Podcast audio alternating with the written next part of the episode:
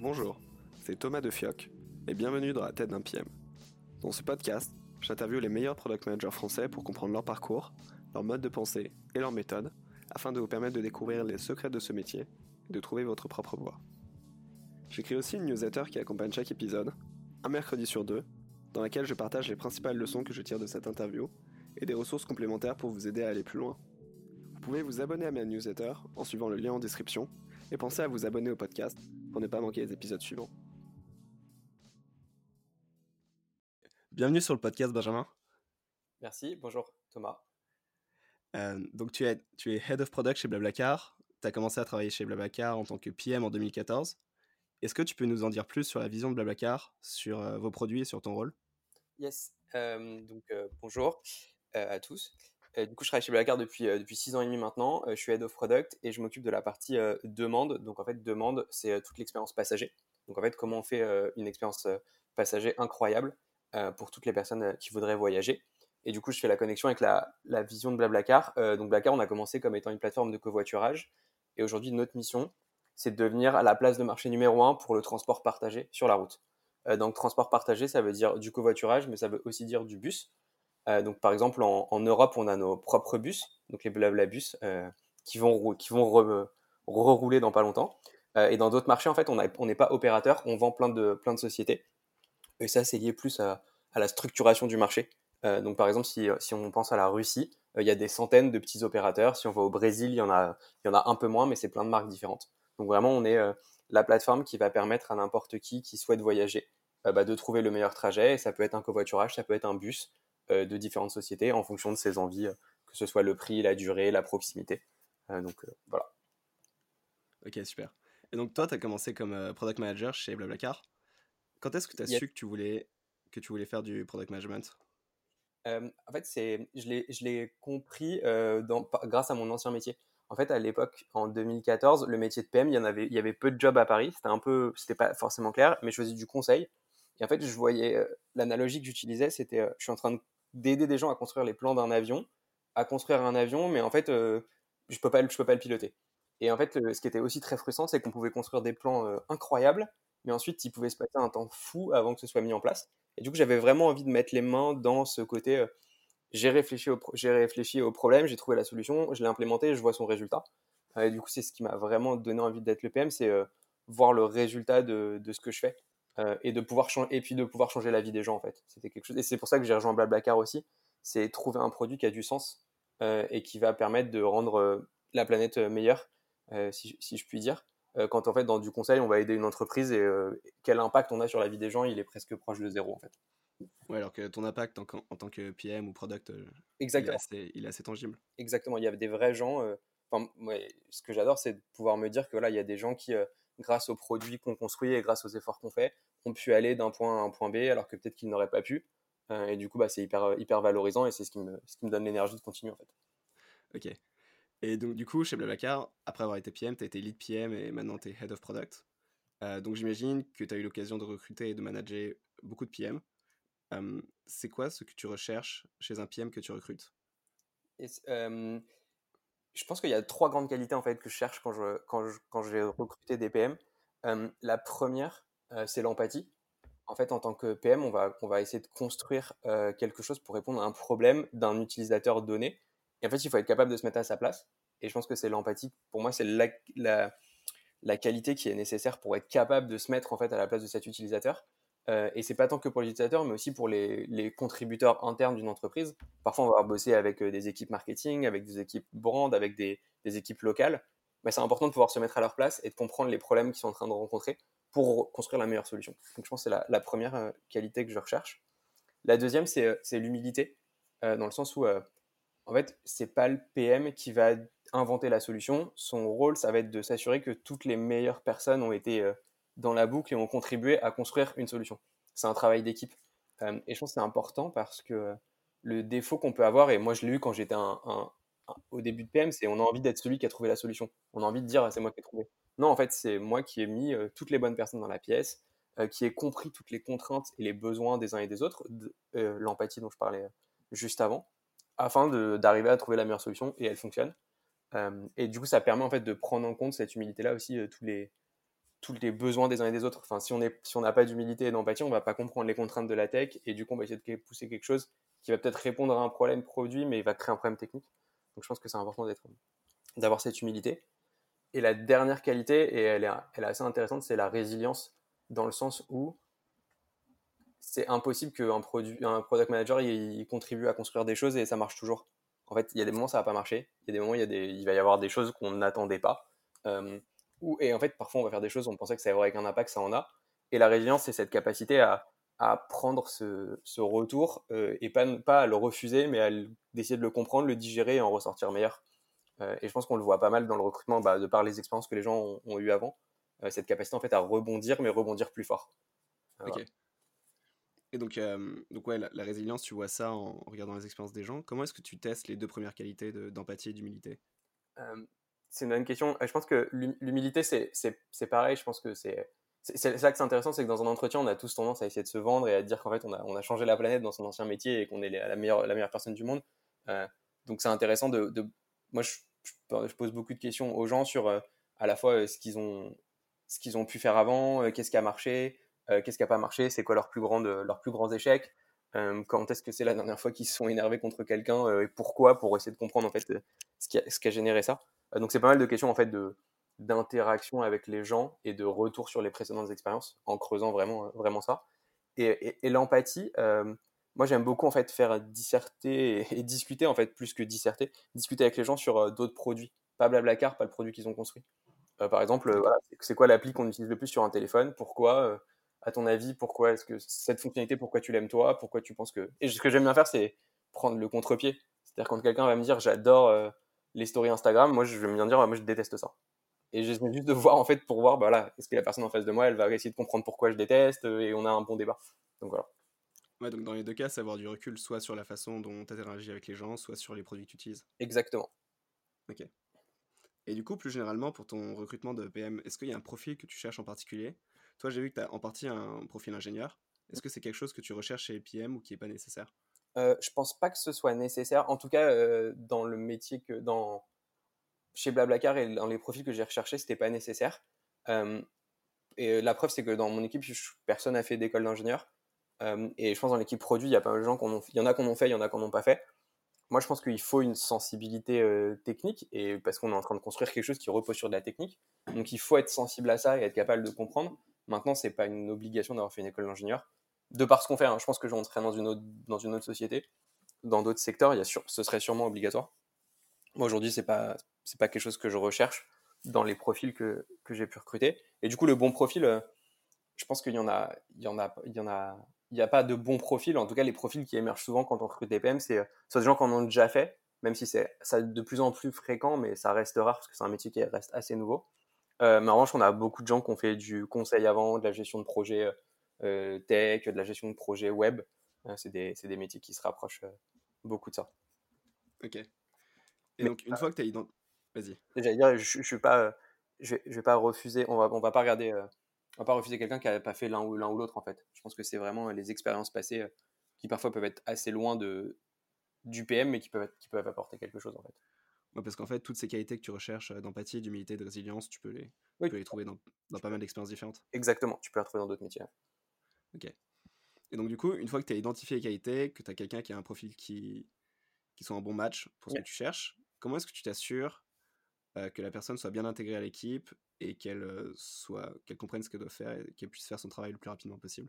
Euh, je pense que la, la, la, première chose à faire en tant que, en tant que PM, et on, a bossé, on a pas mal bossé dessus chez Blablacar, c'est d'avoir un bon process d'onboarding en fait avec plein de gens à rencontrer. En fait, c'est beaucoup de temps à rencontrer et je pense que c'est presque la première semaine ou les deux premières semaines.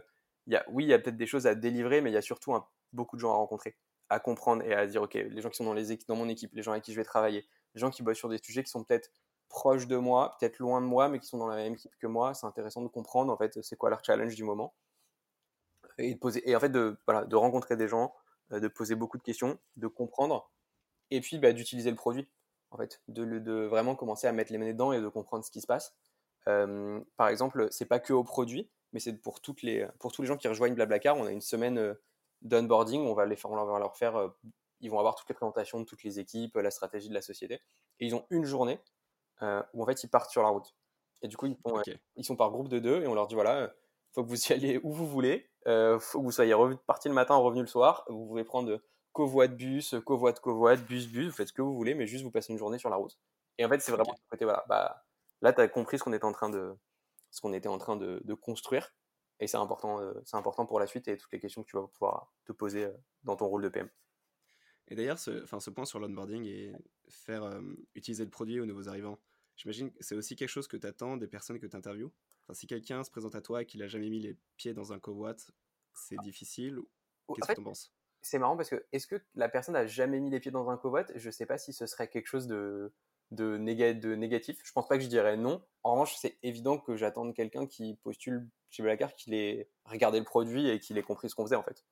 Euh, je pense que, euh, en, fait, je, en fait, je vois pas comment on peut postuler à du produit dans une société euh, A sans jamais aller regarder ce qu'elle faisait en fait. Et du coup, et, du, et, du, coup, ça me paraît évident. Et, d'ailleurs, on le voit, c'est que c'est ce qui génère des bonnes questions de ah bah du coup, en allant balader, j'ai vu que vous aviez fait ça et j'ai pas compris pourquoi.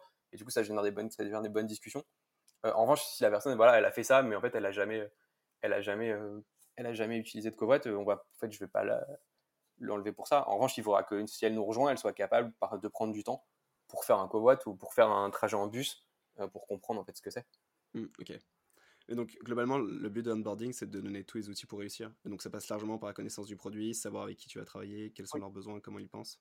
Oui, et, mon rôle, et en fait, le rôle de, de manager produit qui, qui, qui onboard quelqu'un, c'est c'est aussi beaucoup la vision et les objectifs de la boîte. En fait, c'est vraiment que la personne, elle comprenne exactement ce qu'on fait, que, que la vision de la boîte soit claire, que les objectifs de l'année ou les priorités stratégiques qu'on a pu définir, elles soient claires, que la personne comprenne en fait comment elle va contribuer à ça, et qu'on soit aussi très clair finalement au regard de voilà, cette vision, les objectifs de la boîte, c'est quoi les objectifs de cette personne et ce qu'on va attendre d'elle.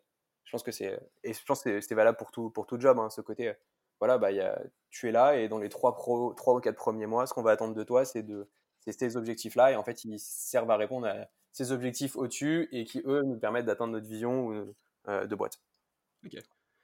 J'imagine que tu les introduis aussi au process que vous utilisez dans la team produit. Ouais, tout, tout à fait. Et euh, maintenant, ce qui est intéressant, c'est que je pense que le meilleur moyen d'intégrer des gens dans un process, c'est de les faire, euh, de, de, le faire, de l'utiliser. C'est-à-dire qu'en fait, on le voit si je t'envoie une presse avec 10 slides sur un process, tu vas le regarder, puis tu vas dire, bon, bah, le jour où je serai dedans, euh, c'est le jour où je, où je, regarderai vraiment. Donc, l'idée, c'est aussi de, ouais, de faire entrer les gens dans des projets pour qu'ils comprennent, en fait, euh, comment le, comment le process fonctionne. Mais je pense que c'est OK.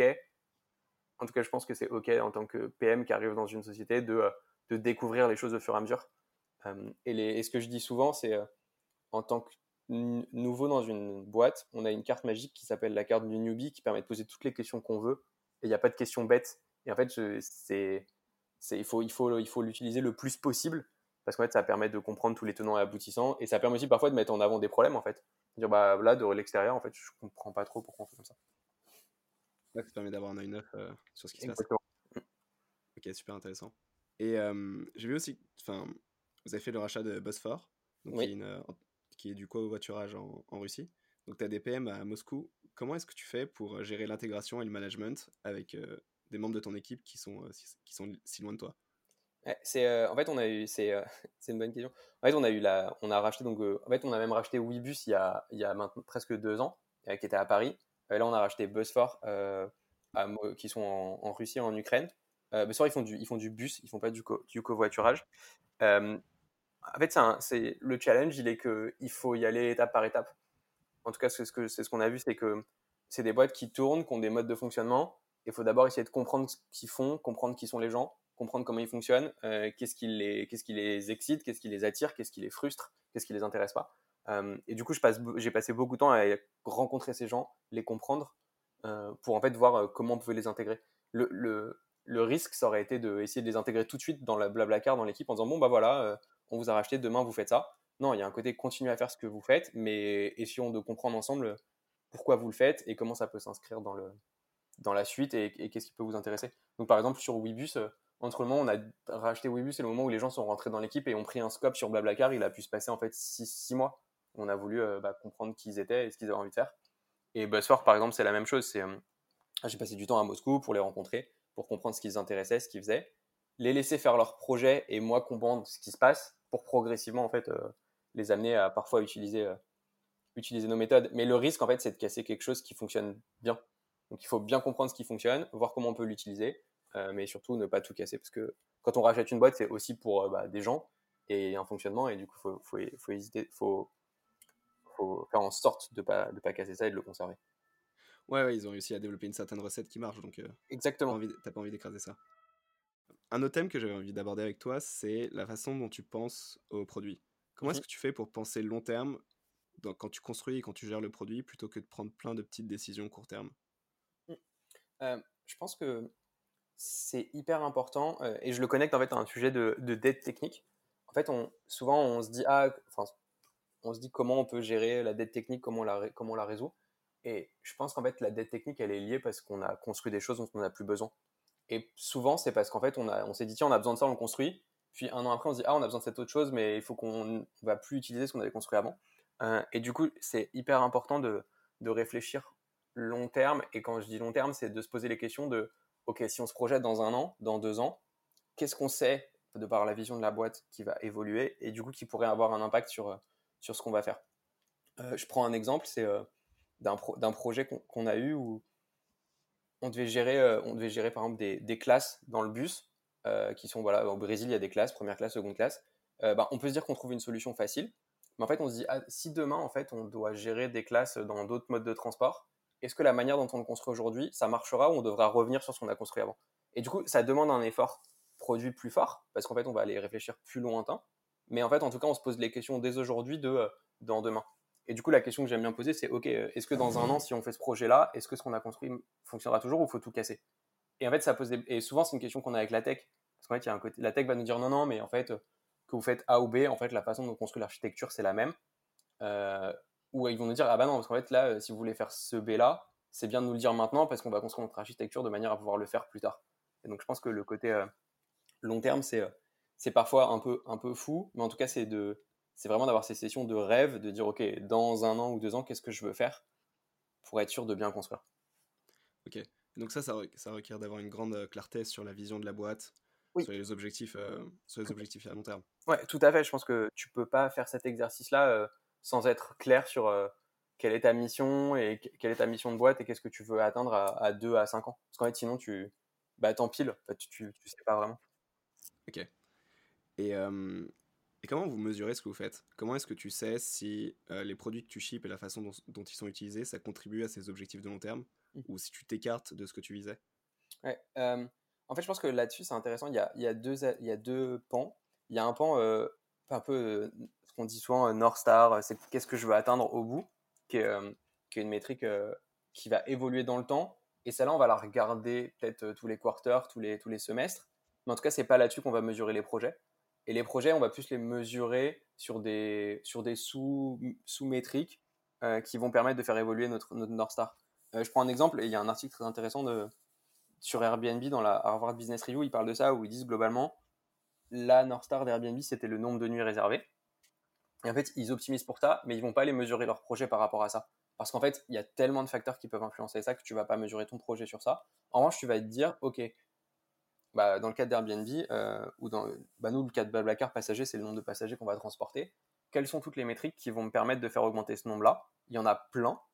Euh, bah, on, va, on, va les, on va en regarder un, un nombre donné, on va voir laquelle on nous paraître euh, trop basse et on va aller jouer sur celle-là. On va, dire, on va se dire, bah, ok, le projet, il doit essayer d'améliorer cette métrique. Et l'idée, c'est que tu as envie d'avoir de l'autonomie, donc tu as envie de dire à ton PM, voilà, cette métrique-là, c'est celle que tu dois améliorer. Maintenant, le chemin pour y arriver, les outils que tu peux construire, les features que tu pourras construire, à toi de, trouver les meilleurs, en fait. Ok. Et donc, du coup, tu as toutes ces métriques qui correspondent à des projets possibles ou qui sont mmh. exécutés. Euh, euh, Comment est-ce que tu fais pour prioriser entre ces différents projets et toutes ces différentes avenues possibles pour augmenter ta, ta North Star? Bah, Je pense que c'est là où il y a un peu de, il y a un peu de, de gut feeling en fait, de se dire ok en fait euh, qu'est-ce qui nous, qu'est-ce qu'on pense être au bon niveau et pas au bon niveau?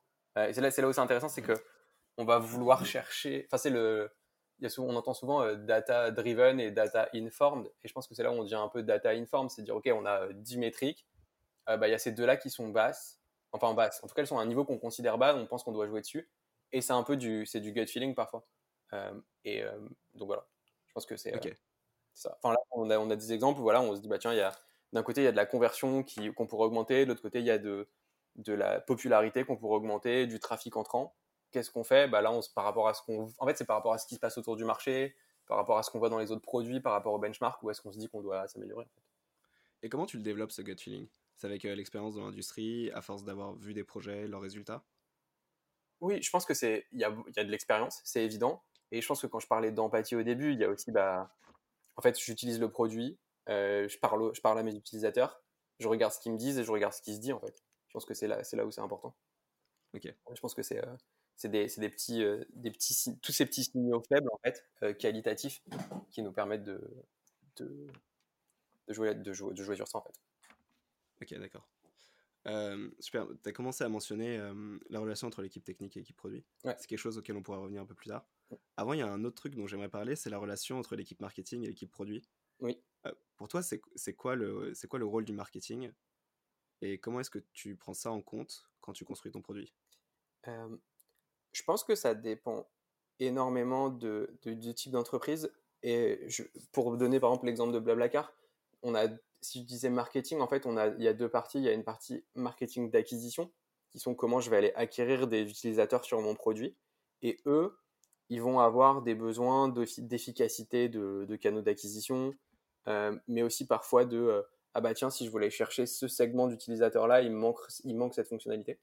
Et donc en fait, je vais, on va essayer de travailler avec eux sur le donnez-nous le plus d'infos possible sur qui sont les gens que vous voulez acquérir et qui sont les gens qu'on n'acquiert pas, pour qu'on comprenne en fait ce qu'on a besoin de construire pour, pour vous. C'est une partie. L'autre partie du marketing, euh, en tout cas chez nous, c'est le côté c'est quoi notre marque, c'est quoi notre message, c'est quoi notre valeur, qu'est-ce qu'on va pousser à nos utilisateurs. Et eux, c'est hyper important, et c'est une équipe marque, en fait, c'est hyper important d'être proche d'eux en tant que produit, parce qu'en fait, le produit, ça va être la première réflexion de la marque, en fait. C'est euh, les gens, quand ils vont être exposés à notre marque, c'est parce qu'ils arrivent sur notre produit, ils ouvrent notre appli, euh, et ils voient euh, des messages, des images, du contenu. donc, c'est hyper important qu'on soit connecté avec eux, parce qu'en fait, ça va décider ce qu'on fait. et un exemple, c'est on peut pas avoir une pub à la télé qui, quand je vais ouvrir l'application mobile, je vais voir quelque chose de différent en fait. Il faut qu'on ait une espèce de, enfin, une espèce. Il faut qu'on ait une cohérence dans les images, dans le contenu, dans la manière dont on vend nos fonctionnalités pour que ce soit efficace. Donc, okay. deux équipes avec qui on doit travailler différemment, très fortement, mais différemment. Il y en a une, la partie marque, marketing, ce qu'on raconte, ce qu'on dit. C'est qu'il y a une équipe qui va plus influencer ce qu'on fait et on va travailler ensemble. L'autre équipe, c'est plus une équipe qui va avoir des besoins comme, une autre, comme un utilisateur en fait. Et comment tu assures, euh, comment assures la cohérence avec ces deux équipes? Est-ce que ça passe par des one-on-one, des réunions régulières? Est-ce que l'équipe acquisition, elle, vient de voir régulièrement ou elle vient de voir un peu par projet quand ils ont besoin d'aller chercher un nouveau segment? Euh, Je pense que c'est plus par projet euh, qu'on essaie de le faire. et là, nous, chez Blablacar, on a des réflexions de bah, des, équipes, euh, des équipes marketing, euh, tu en as dans plein de pays. Donc comment on s'assure qu'en fait on regroupe ces infos de manière euh, centralisée plutôt que chaque pays qui nous parle, parce que sinon tu deviens un peu fou en tant que PM hein, si tu commences à avoir 10 équipes qui viennent parler avec 10 besoins différents. Donc non, on essaie de mettre en place, et on n'a pas trouvé la bonne recette encore, hein. et on, on, évolue et on change tout le temps, mais je pense qu'on a besoin de gens qui regroupent ces besoins-là et qui forcent toutes les équipes de la boîte, comme nous on le ferait produit quand on construit pour les utilisateurs, à réfléchir en, en insight, en fait, en, pas en besoin de fonctionnalité, mais en problème et comment je, comment je formule ce que je vois et ce que je capte de mon marché. Ouais, tu, tu laisses pas les demandes des, utilisateurs dans certains pays aller directement dans ta roadmap, toi tu vas les traduire. Ouais, en fait, vraiment, c'est euh, parlons pas de fonctionnalité, parlons de problème, en fait, parlons de ce qui se passe. Et en fait, même de problème, c'est souvent intéressant parce que la manière dont on va formuler le problème la première fois, ensuite, quand on va faire de la recherche et qu'on va essayer de comprendre, on va peut-être être capable de le formuler d'une autre manière, en fait. Euh, enfin, c'est intéressant, euh, je peux donner un exemple, c'est euh, aujourd'hui on gère toujours un site Blablabus et on a un site Blablacar. Euh, notre objectif c'est d'amener tous ces utilisateurs de Blablabus à réserver dans Blablacar. et un problème qu'on avait, c'est que les gens de Blablabus ne viennent pas sur Blablacar. Donc quand tu te dis ça, tu te dis, ok, bah, il faut qu'on trouve des moyens de les emmener sur Blablacar. Bah, c'est en parlant à ces utilisateurs, en faisant, des, en faisant des surveys, en essayant de comprendre ça, que tu vas comprendre exactement le problème qui est qu'en fait, bah, juste, ils, avaient, ils sont pas au courant. On leur a jamais dit. Mais en fait, tu vois, quand on leur a jamais dit, tu vas et tu dis, OK, j'ai un problème de, ils sont pas au courant, tu vas sûrement faire des choses différentes que si tu étais parti du principe qu'ils ils le savent pas et du coup, je vais implémenter d'autres features.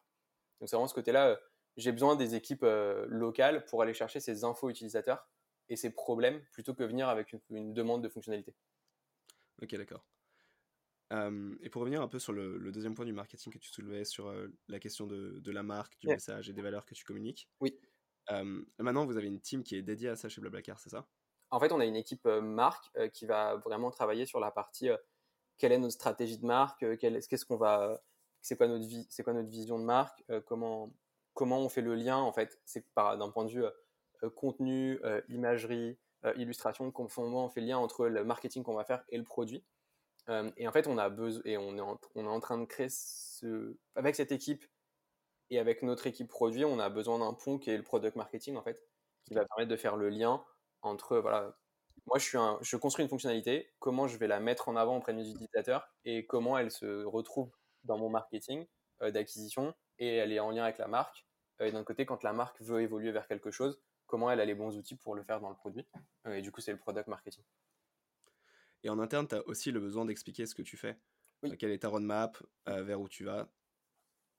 Comment est-ce que comment est-ce que tu fais pour pour pas avoir te justifier tout le temps en interne? Mmh. C'est une bonne. C'est une. En fait, ça passe par deux choses. Beaucoup de documentation. Documentation dans le sens où toutes les décisions qu'on prend, bah, elles doivent être, elles doivent être en fait expliquées quelque part et accessibles.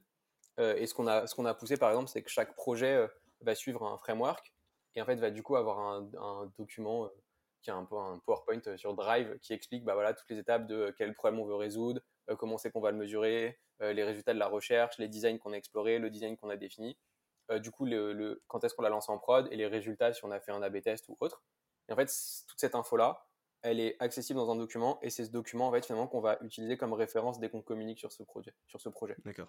Et l'idée c'est de dire voilà n'importe qui, enfin la vision c'est que n'importe qui qui a une question sur un projet peut se référer à ce document là où il a toute l'histoire et il peut mettre des commentaires s'il veut, il peut mettre plein de choses, mais en tout cas il a accès à toute l'info au même endroit euh, et du coup ça permet de, de, canaliser euh, les retours.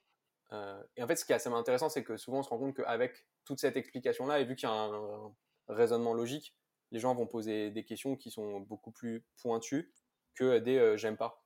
Parce qu'en fait, souvent, euh, ah bah voilà, vous avez fait ça le produit, euh, je comprends pas, j'aime pas. En fait, si on dit attends, regarde là, on va t'expliquer qu'on allait chercher, on a compris le problème et voilà ce qu'on a, voilà ce qu'on a fait. Et un côté ah ok, bah j'avais pas ces éléments-là en tête.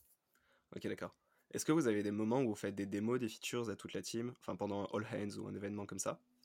Oui, alors en fait tous les vendredis on a une session de démo où en fait on va mettre, on va faire une démo d'une fonctionnalité euh, ou d'un bout de projet euh, tel qu'il est, tel, tel, tel qu'il est parti en prod.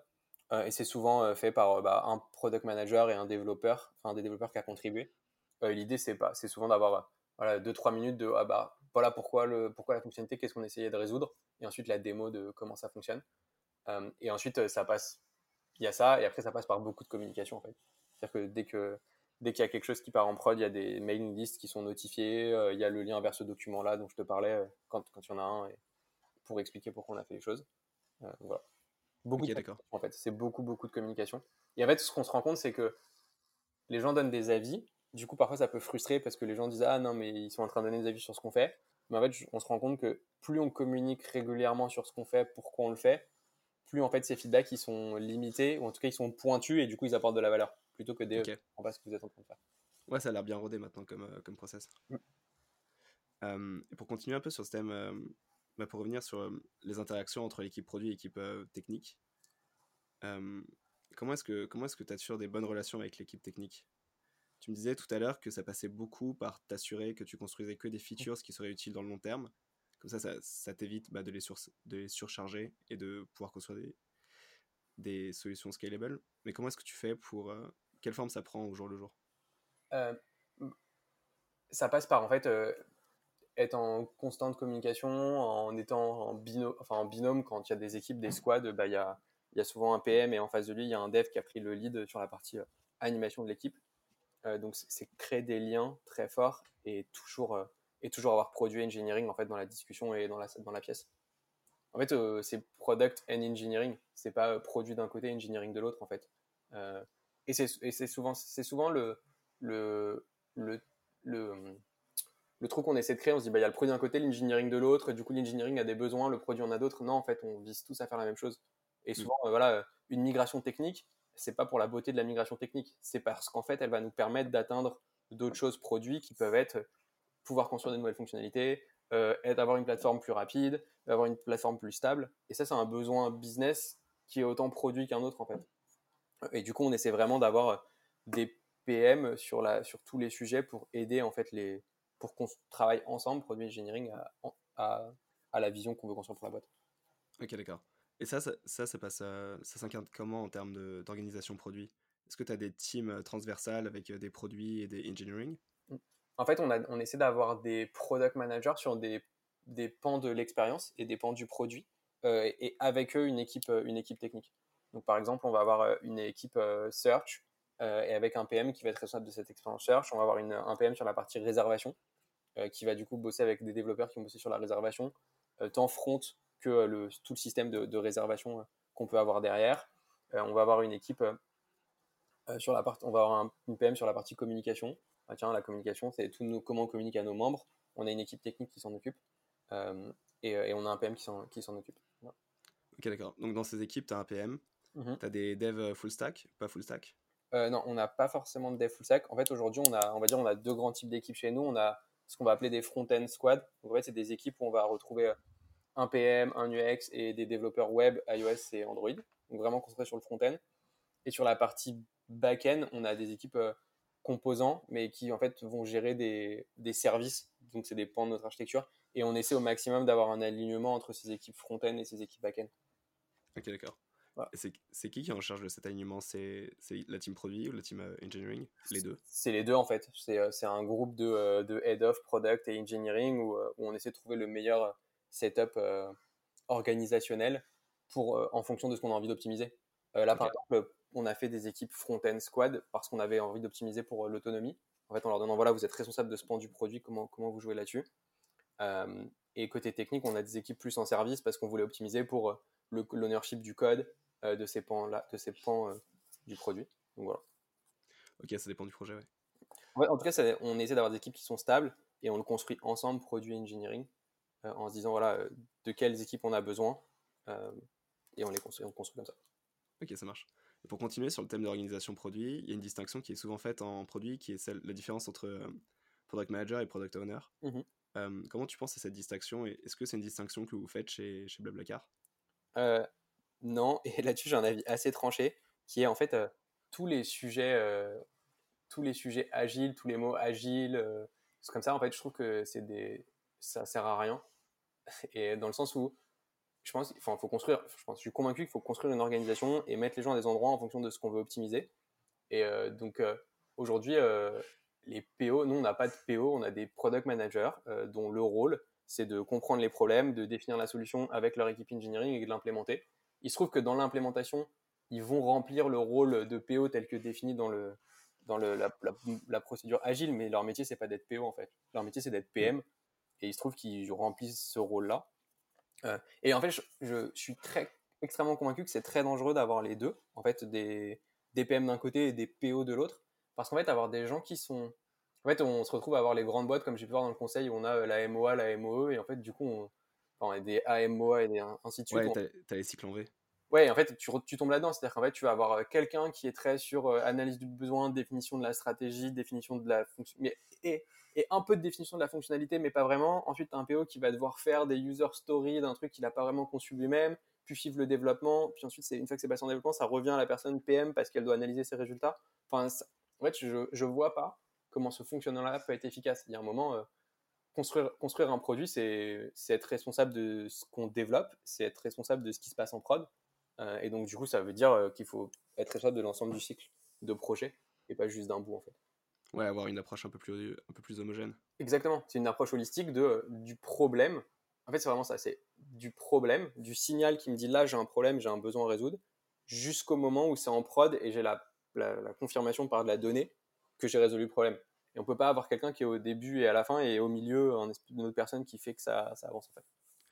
Du coup, ça, ça soulève le point euh, des méthodes de travail. Ouais. Et donc, euh, globalement, je, je comprends que toi, tu plaques pas des méthodes de travail comme Agile. euh, chez Blablacar, tu essayes de développer, enfin, tu développes ce qui marche pour vous, tu essayes petit à petit. Comment tu fais pour les développer? On essaie d'appliquer des. Je pense qu'il y a de la. Les méthodes ont de la valeur parce qu'elles permettent de donner des outils et ces outils, mais je suis extrêmement convaincu que la meilleure méthode qui convient à Blablacar ou à la société euh, X, c'est la méthode de Blablacar ou la méthode de la société X. En fait, c'est à, à, à nous de prendre ce qui nous convient, nous convient pas, de l'adapter parfois et de le faire fonctionner. Et en fait, je, je- j'ai beaucoup de mal avec le. euh, on va prendre une méthode, et on va la, enfin un, frame- un bon framework. C'est pas un framework qui dont une où une boîte doit s'adapter à lui, c'est plus un framework qui va permettre de s'adapter à une boîte. Mm. Euh, et donc voilà, on va prendre des bouts à droite, à gauche. Euh, Je prends un exemple, on avait essayé de faire un modèle Spotify, euh, Tribe, Squad, et pour plein de raisons, ça n'a pas marché. En tout cas, ça a marché un moment et je pense qu'on l'a pas gardé. En revanche, à l'intérieur de ce, de ce modèle-là, il y a un concept de chapter qu'on trouvait hyper intéressant parce que ça permet de regrouper les gens qui font le même métier hors des projets. Ben, on l'a gardé et on essaie de le développer. On n'a pas tout gardé, on n'a pas gardé par exemple le concept de tribe. Et je pense que c'est intéressant de prendre ce qui marche, de prendre ce qu'on a envie de, en fonction de ce qu'on a envie d'optimiser, mais de pas mapper, euh, de pas mapper une organisation pure et dure, parce qu'en fait c'est évident qu'une boîte, de par son métier, de par les gens qui la composent, de par aussi son mode de fonctionnement, ça marchera pas en fait. En fait, si c'est une boîte où euh, où il y, y a des fondeurs qui sont très top-down, qui poussent des choses, et en fait c'est comme ça qu'ils fonctionnent, ben, essayer de faire des équipes euh, avec de l'autonomie euh, poussée à l'extrême, en fait c'est sûr que ça va pas marcher. Donc voilà. Ouais, ouais tu, tu, cons- tu construis pas sur une, euh, sur une page blanche, enfin, tu construis avec des gens qui sont déjà là, avec un produit qui existe déjà. Ouais, exactement. Et en fait, soit tu construis une page blanche et tu dis voilà, bah, je vais construire une équipe. Je pense que c'est la meilleure, c'est la meilleure façon de faire. Et du coup, je vais, je vais aller chercher des gens pour la, pour la construire. Soit au regard des gens qu'on a, on va, on va adapter la bonne méthode. Et, et ce qui est assez marrant, c'est que j'ai eu la chance d'aller pas mal à, à San Francisco rencontrer des boîtes plus grosses que nous pour comprendre comment ils bossaient. Et je me souviens de pas mal de meetings où, euh, où en fait on leur demandait mais du coup vous êtes organisé comment? Et on parlait au VP Product ou au VP Engineering. Et il y avait un peu dans leurs yeux le regard de bah en fait euh, on a des équipes. Donc ça, c'est très clair comment on a découpé les équipes. Par contre, à l'intérieur, les équipes, comment elles fonctionnent, euh, bah, je sais pas. Il y en a peut-être qui bossent dans cette méthode-là, d'autres euh, parce qu'en Scrum, en Kanban, en Kanban Scrum, les mecs savaient pas. Et en fait, ils disaient, c'est à chaque équipe de trouver une méthode de fonctionnement qui lui convient au regard de ses projets. Voilà. Pense qu'il faut, il faut, ça veut pas dire qu'il faut que ce soit le, le bazar non plus. Je pense que tu dois avoir, voilà, comme tu dis, comme on disait, le leadership, il doit définir les équipes, qui elles sont, quels sont leurs scopes, euh, des moyens de les aligner euh, par des process de roadmap, par exemple, qui sont communs. En revanche, euh, le comment je fais pour arriver au résultat final, euh, chaque équipe, à chaque équipe, chaque équipe comment elle veut le faire en fait. Ouais, t'as pas quelqu'un qui se pose avec un tableau blanc et qui va dessiner genre toutes les structures de toutes les équipes, les modes de communication. Enfin, ça apparaît de façon, ça émerge euh, un Bah, peu tout seul. Il faut que tu aies toujours quelqu'un qui soit responsable, je pense, de s'assurer que ça tourne. Mais, euh, mais voilà, euh, je me vois mal d'aller dire à une équipe, bon, maintenant tu dois bosser de cette manière.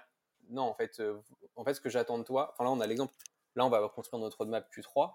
Moi, genre, ce qu'on dit, ce qu'il faut dire aux équipes, c'est voilà, ce qu'on attend à la fin du processus de roadmap, c'est ça. C'est euh, un slide qui explique ce que tu as fait, euh, tes dépendances bien identifiées, les risques bien identifiés. Enfin, on attend ces choses-là. Maintenant, si tu veux faire 12 meetings, 3 meetings, euh, le faire à deux, le faire avec toute l'équipe, enfin, à la fin, nous, on veut le résultat. Donc, si tu veux, Ouais. à toi de choisir le bon moyen. En fonction des gens qu'il y a dans ton équipe. Ok. Est-ce qu'il y a, y d'autres sujets sur lesquels tu as des avis forts comme ça ou d'autres choses que tu aurais aimé savoir avant de avant d'être PM ou même que tu aurais aimé savoir, je sais pas, il y a- il y a 2-3 ans? Euh, euh, ouais, je pense que ce côté-là, euh, comme je disais, euh, le côté euh, pourquoi tu optimises en fait. Je pense qu'on a le. En fait, c'est intéressant parce que c'est un peu comme quand tu construis un produit, ton orga ou la manière dont tu bosses euh, ou ton, ta fonctionnalité, tu optimises pour quelque chose et c'est toujours la question numéro un à laquelle il faut, il faut, qu'il faut se poser. Mais en fait, à la fin, là, on essaie de faire quoi? Pourquoi on veut optimiser? À quoi le succès il ressemble? Comment on se dit qu'on a réussi ce qu'on veut faire? Et ça, je pense que c'est un, c'est une question qui, on a, on est on tombe très vite, on l'oublie très vite en fait. Une fois que tu rentres dans les détails d'un projet, tu l'oublies très vite. Euh, et du coup, c'est toujours intéressant de, de se la reposer. Euh, voilà, qu'est-ce qu'on essaie de faire et quel problème on veut résoudre. Et ça, et ça je pense que c'est quelque chose euh, qui est propre au métier, en fait, qui est presque pas propre au métier de PM, mais en tout cas qui est dans un métier de PM qui est clé et qu'il faut sans cesse se, se rappeler. Et je le, je m'en doutais, mais je pense que c'est en faisant du produit que tu le découvres. Ouais, donc ça renvoie à, ces questions de penser long terme et construire quelque chose que, sur lequel tu n'auras pas besoin de revenir plus tard, de- Ouais. dont on parlait tout à l'heure. Exactement, ouais. Ok. Je pense, je pense que c'est ça. Et le, et le deuxième, c'est euh, presque c'est le, c'est cette, ce- cette question d'humilité et de, euh, et de je suis pas celui qui décide, mais je vais faire en sorte que, les, que, que la meilleure décision est prise. Euh, je pense que c'est un quand on est jeune, ben on a envie, on a envie d'avoir de l'impact et on se dit que l'avoir de l'impact, c'est en, en, étant celui qui qui a décidé et qui a fait que c'est qui a fait que c'était un succès. Et en fait, c'est pas par c'est pas c'est pas la meilleure manière d'y arriver en fait. Là, le risque c'est de faire passer ses intérêts personnels avant les intérêts de l'équipe ou de la fonctionnalité et du coup, ça peut être dangereux. Ok. Et c'est de l'expérience en fait hein, qui t'apprend ça, je pense. Ouais, tu travailles pas tout seul enfin. Exactement. Ouais. Et qu'est-ce que tu aurais comme conseil pour ceux qui veulent devenir PM ou qui veulent progresser dans leur carrière de PM euh, Je crois beaucoup à, à, la, aux échanges et à la lecture, et à la, enfin, la lecture dans le sens où aller regarder ce qui se fait à côté. Euh, le risque de ça, c'est de, comme je disais tout à l'heure, c'est ah tiens, euh, Airbnb font comme ça, on va faire comme ça. Non, non, euh, Airbnb, font, d'une façon, euh, telle boîte, elle fait d'une autre manière. Et en fait, c'est continuellement prendre de l'inspiration et se dire tiens, et prendre le temps de le digérer en fait c'est voilà, regarder ce qui se fait euh, et voyez les pour et les contre et puis parler à plein de gens. En fait, c'est vraiment ce côté échange qui, est, hyper important. Et après, je pense que c'est de la enfin, je l'ai pas dit en qualité, mais parce que c'est presque une évidence, c'est de la, ça va avec ça, c'est de la curiosité. C'est voilà, constamment se dire tiens, regarde cette appli là, ils font ça, c'est pas du tout le même métier que nous, mais c'est intéressant. tiens, j'ai eu, en fait, je me rends compte de j'utilise ce produit tous les jours et je me suis même pas rendu je me je prends même pas de recul sur ça. Alors en fait il y a peut-être des choses que je peux utiliser dans ce que dans ce que ce que je construis pardon. Donc ouais c'est ce que je donnerais aux, aux gens qui veulent s'améliorer c'est ayez cette curiosité parler aux gens regardez ce qui se fait continuellement. Euh, donc voilà. Euh... ok. Super intéressant. Bah, merci d'avoir partagé tout ça. Merci